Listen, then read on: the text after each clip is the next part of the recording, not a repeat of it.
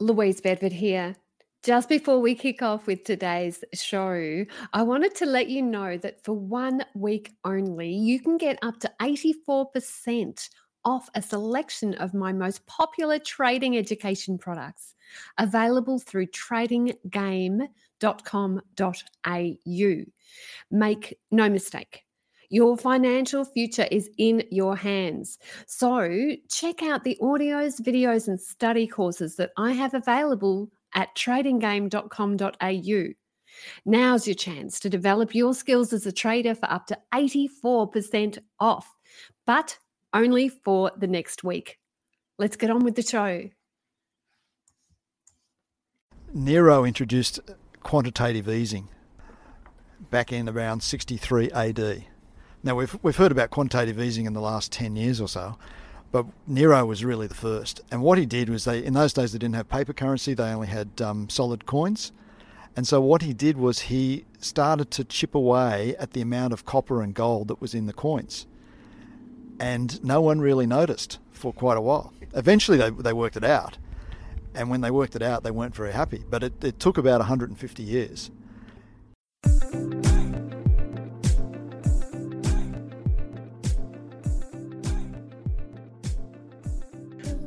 Hi, it's journalist Caroline Stephen. All the glitters could be gold in this interview with former Deutsche Bank analyst Mike Mangan. As Chris Tate says, to be a student of the share market, you have to be a student of the history of the market. And today we look at the recent history of gold and how it's currently performing. We talk about all sorts of things with Mike, including how gold was the monetary standard until Richard Nixon how the Emperor Nero introduced quantitative easing back in 63 AD, as you just heard from the clip at the beginning of the show, and how the Indian wedding season affects the price of gold. Mike Mangan has been an analyst for Westpac, Prudential Bache, and Deutsche Bank, where he covered the Australian media sector, including Murdoch's News Corporation. And he is now a portfolio manager and an independent investor. I had a lovely interview with Mike on his terrace on a sunny afternoon overlooking Middle Harbour. I don't think I've seen a better view of it. But to start today's show, here is Louise Bedford in Mind Power on Stop Chopping and Changing Your Trading System. Here she is.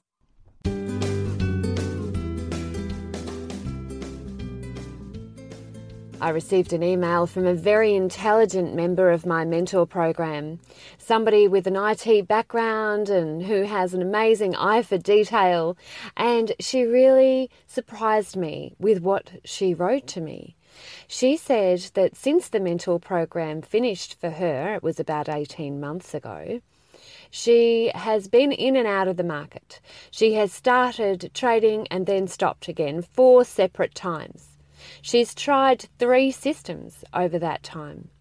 And she hasn't ever really stuck it out for 20 trades in any system. She has given up before she's had a chance to see her equity bloom. Now, it brings me such pain when I read this because the market rewards the patient, it rewards the consistent. If you are continually chopping and changing the markets that you're entering, your system, your trading plan, you are missing the point of what it takes to be a good trader. You see, almost every time you enter the markets, you'll go through a period of drawdown. What happens is your initial stops get hit first and the profit stop, whether it's a break even or a trailing stop or a windfall profit stop, all of those stops take much longer to react. You're waiting for the trend to unfold, and that can take time. Sometimes it can take months. Sometimes it can take years of trading a new system before you're profitable. That instant profit, that feeling that you've got it right from the beginning, that has nothing to do with your future success, with whether you're a good trader, with whether you have the discipline to stick this out. Don't take into account that you've gone into drawdown to make you think that you're a failure. Your initial stops have been hit, but the system hasn't unraveled. It hasn't taken the time that it takes to create profit for you. So expect it. Be aware of it. Know that when you first enter the market, that is when you will be the most fragile. You'll feel the most fragile, and your equity will be the most fragile. It takes a while for this to all come together, for the jigsaw of trading to fit piece by piece into a beautiful masterpiece. So stop chopping and changing. Stick with this. Stick with one system if you're starting.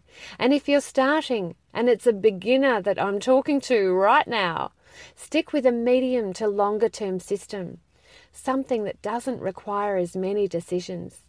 Something that you don't have to fly by the seat of your pants and experience all of those emotions Make sure you've got something that fits you, suits you.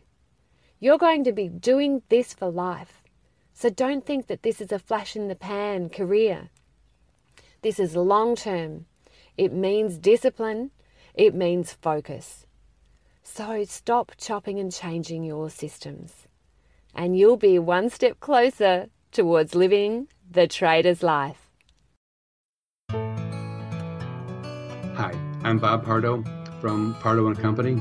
I listen to Talking Trading and I enjoy it.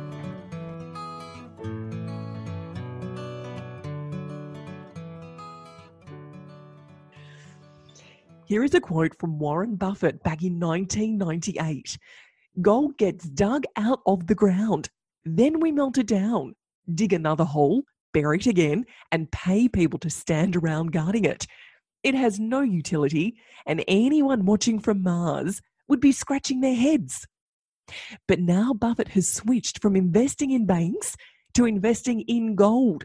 Mike Mangan, hello and welcome to Talking Trading. Hi, Caroline. How are you? Mike, what is the recent history of gold? Gold used to be the um, the standard for money, and um, that happened. That was the standard up until about 1971, 72, when Nixon took uh, took the um, the currency off the gold standard, and ever since then, basically our money has been floating in space, and it's not it's, there's there's no particular standard for our money. Um, now, quite a few of us think that the, we've gone the wrong way, and that there should be a standard. In the same way that there is a standard for kilograms or meters, uh, there should be a standard for money. Otherwise, the temptation to um, to erode the value of our money is just too great. And I think that's what's been happening over the last, it's been going on for decades. And I think uh, that Buffett quote that you mentioned, I, th- I think he said that recently. Um, oh, oh, sorry, he said that in the 90s, but I think recently he's realised that the world led by America is going to hell in a handbasket and he needs to protect himself. And so he's edging towards the, the exits and and unbelievably, for anyone who's followed Buffett, he's actually taking a position in gold, which he's never done before. Gold has recently hit a new high from 2011. What's happening in the markets, and why is gold the fear trade? Well, as you, as you said, Caroline, gold hit a hit a record high in 2011, and then it fell, and it fell quite quite sharply.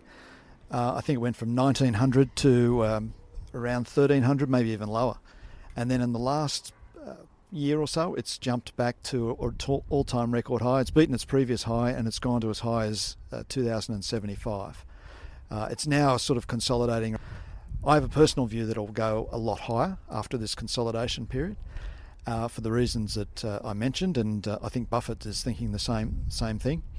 And the reason is that um, uh, the world has got a lot of uh, problems and they're both geopolitical and they're monetary and they're economic. And it's and it's the combination of those three uh, vectors, if you like, that has come together. And it's got people worried and they're scared. And when people are scared, they gravitate to something that they understand has held its value for the last 5,000 years, which is gold. You write a fantastic blog each week, and one of your last posts was about the seasonality of gold. Why does gold show such strong seasonality? Caroline, in, in India, there's about um, 25,000 tonnes of gold that have been squirreled away by individual Indian families. Now, just to put that in context, I think in the world there's only about 180,000 tonnes of gold. So something like 10 to 15% of all the gold in the world is squirreled away in India. And what they do with it is they they they splurge on weddings. And this is where this, uh, some seasonality comes into it and and it, and it fits in with the agricultural cycle. Because what happens in India is you through the summer it's very hot. No one wants to get married in the middle of summer, and besides you've got to harvest the crops. But by the end of August, the the crops are in. They can judge whether they've done well or not done well, and then for the next six months they have their weddings, and and Indian brides love gold. They drip in it, and they um, and and they and they splurge on it. So right now we're at the beginning of the Indian wedding season. And so we're how that translates into the gold market is that you see seasonally you see um, strength in the gold price between now and say February next year. So we're right at the beginning of that, and um, it's one of the reasons, not the only reason, but it's one of the reasons why I think gold is uh, has got a, a good a good future ahead of it. You were talking at the beginning of the interview about gold being the money standard. Can you go more into the reasons why it is? it, it's it's partly historical in the fact that it's it's like the only money that's really held its value for the last five thousand years. So and people understand that. Um, but it's also uh, it's also got some other qu- good qualities. It's only a small amount of it represents a great value. So that's kind of handy, and particularly when there's geopolitical strife. If you want to get out of the country, and you want to hide some gold, it's it's relatively easy to do. I mean, diamonds or rare stamps or whatever uh, uh, fulfill a similar function. Um, it's it's malleable, so it can be turned into jewelry, and we look great when we wear it, and that's what we what that's what you see in India. Um, so it has those sorts of qualities, which have uh, and it never tarnishes. Unlike unlike brass, uh, you don't have to polish it; it always looks the same. I mean, I mean, they're the qualities that the ancients actually recognised five thousand years ago, and um, those qualities haven't changed. So when when the going gets tough and people start getting fearful, they rush for gold. Tell us about the Emperor Nero. Um, well, well, I think you're referring to um, Nero introduced quantitative easing back in around 63 AD. Now we've we've heard about quantitative easing in the last 10 years or so, but Nero was really the first. And what he did was they in those days they didn't have paper currency; they only had um, solid coins. And so what he did was he started to chip away at the amount of copper and gold that was in the coins. And no one really noticed for quite a while. Eventually they, they worked it out. And when they worked it out, they weren't very happy. But it, it took about 150 years. And, um, and in that time, the value of the, the denarius uh, collapsed pretty similarly to the value the, the, to the collapse in the value of say the US dollar in the last hundred years. It's very it's very similar. I've seen some some correlation charts which show the, the similarity, and it's it's pretty tight. Quantitative easing is printing money, but can you tell us exactly how it works, and can it still continue to work?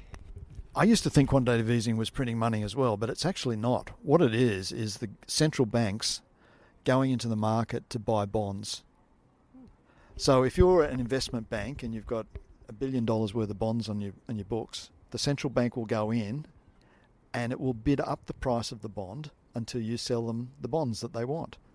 Now, in exchange for you handing over the bonds, the central bank will give you cash.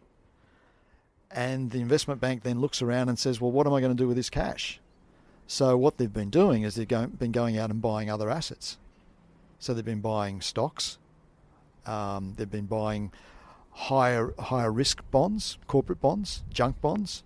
They've been buying property, and that's what's caused this asset inflation that we've seen around the world. And you know, we all, you know, if we own a home, we think we're geniuses because we're, our value of our home has gone up over the last 10, 20, 30 years, but we're actually not. We're just, it's just a symptom of what central banks have been doing, particularly over the last uh, decade. Now, in Australia, they've only just started it, but Americans started it a decade ago during the GFC. The Japanese did it 30 years ago after the collapse of their asset, uh, their their land um, prices values. So that, that was the Japanese that really started it. And so it's not. I used to think it was printing money, but it's actually not. It's um, if they if they just printed money, JobKeeper is printing money because JobKeeper is putting in the hands of most of us three thousand dollars a month, mm. and then we go out and we spend on the essentials of life, you know, food and clothing and whatever, and that pushes up the the prices. But that's only relatively new. Before that, quantitative easing was pushing up the price of assets now we've kind of got both going on. We've got we see asset prices pushing up, and I saw one of the banks during the week, uh, might have been Commonwealth Bank, was surprised that house prices haven't reacted as badly as they yes. as they as they thought. Well, that's because of this quantitative easing that the banks have been doing, or the central bank's been doing. But also, I think you'll also find that inflation will start to creep in because of all this money, JobKeeper and JobSeeker, that has been handed out, and that's what we call in Australia. But similar uh, policies have been implemented in the US and Europe as well. So it's it's going on all through the Western world. That's going to push up inflation, and we're already seeing that in in commodity prices, for example, where they're starting to really motor very strongly.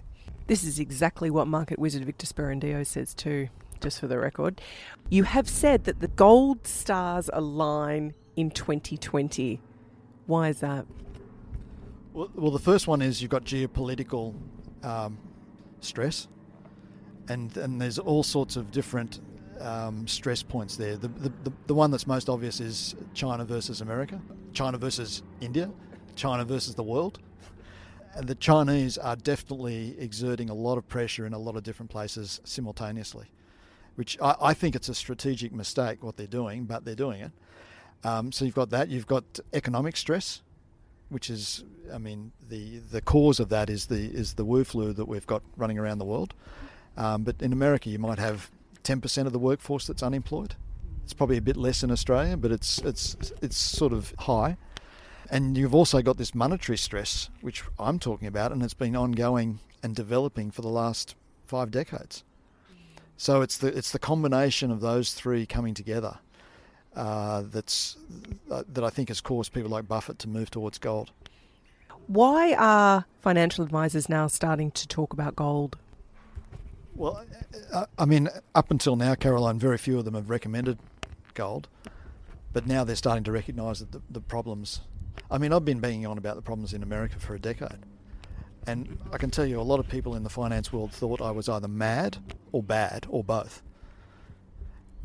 they're starting to realise that there is actually a problem, and and for those reasons, they're um, they're starting to recommend as a, as a sort of a risk averse measure. Don't panic, but just put a little bit into gold. and I believe, Mike, you are the brand new author of a new book that you've just written. Do you want to tell us quickly about your book? Um, it's called Against the Wind, Caroline, and it's a story about Australia, and it's a story about how we've gone from um, a prison colony where 90% of the people were either convicts, uh, the children of convicts, married to a convict, to one of the greatest nations on earth, and with the, with one of the highest living standards on earth. And so what I've done is I've I've followed my own family's journey, who came here in, uh, or some of them came here in chains, and uh, I followed the, that journey through, particularly through the 19th century. Thanks, Mike Mangan, for talking about gold. Thanks, Caroline. And to get a copy of Mike's book Against the Wind, you can email me at caroline at talkingtrading.com.au. Stay tuned for next week's show because we have trading coach David Hobart. I'm Caroline Stephen. Take care, stay safe. As always, if you like this show, please be sure to tell a friend. This is super important because word of mouth is the most powerful way that people can get in touch with us. You can also subscribe on Apple Podcast and make sure you give us a big fat five star review because it helps people find us. You'll also notice that Talking Trading doesn't use sponsors and barely advertisers. This is because Chris Tate and Louise Bedford fund this show from tradinggame.com.au. If you'd like to get Louise's five part free e course, register at tradinggame.com.au. So until next week, Happy trading. The views represented on Talking Trading are general in nature and do not take into account your objectives, financial situation, or needs. Before acting on any of the information, consider its appropriateness in regards to your own situation.